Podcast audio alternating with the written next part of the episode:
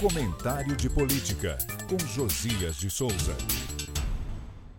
A ministra Rosa Weber, presidente do Supremo Tribunal Federal, liberou para ser incluído na pauta do plenário da Corte o processo sobre o orçamento secreto, aquele mecanismo de compra e venda de deputados e senadores com verbas públicas instituído durante o governo Bolsonaro.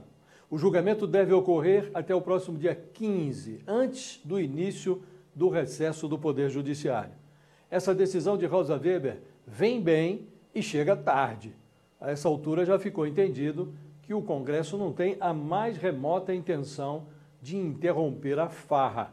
No instante que falta dinheiro até para programas como Farmácia Popular e Merenda Escolar, o Orçamento Federal de 2023 reservou notáveis 19,4 bilhões de reais para pagar as emendas secretas.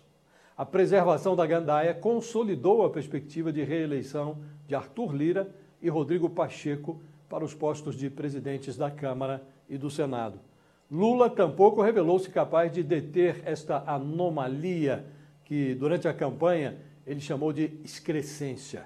Ao contrário, há dois dias, o PT não se opôs à preservação do orçamento secreto numa votação realizada na Comissão de Orçamento do Congresso.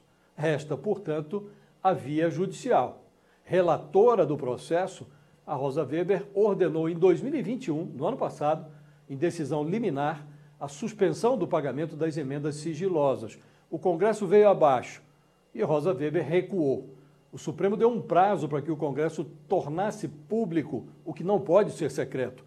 Adotaram-se providências cenográficas. Na prática, o Supremo foi desobedecido. O dinheiro público continuou saindo pelo ladrão, sem transparência.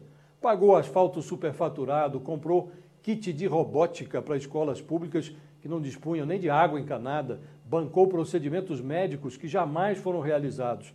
Em uma palavra, o orçamento secreto financiou a corrupção. É contra esse pano de fundo enodoado que Rosa Weber liberou com atraso o julgamento de uma encrenca que aguardava na gaveta há mais de um ano. Ou o Supremo sepulta o orçamento secreto, ou joga a terra em cima da Constituição da República. Eu falo direto de Brasília para o podcast do Jornal da Gazeta.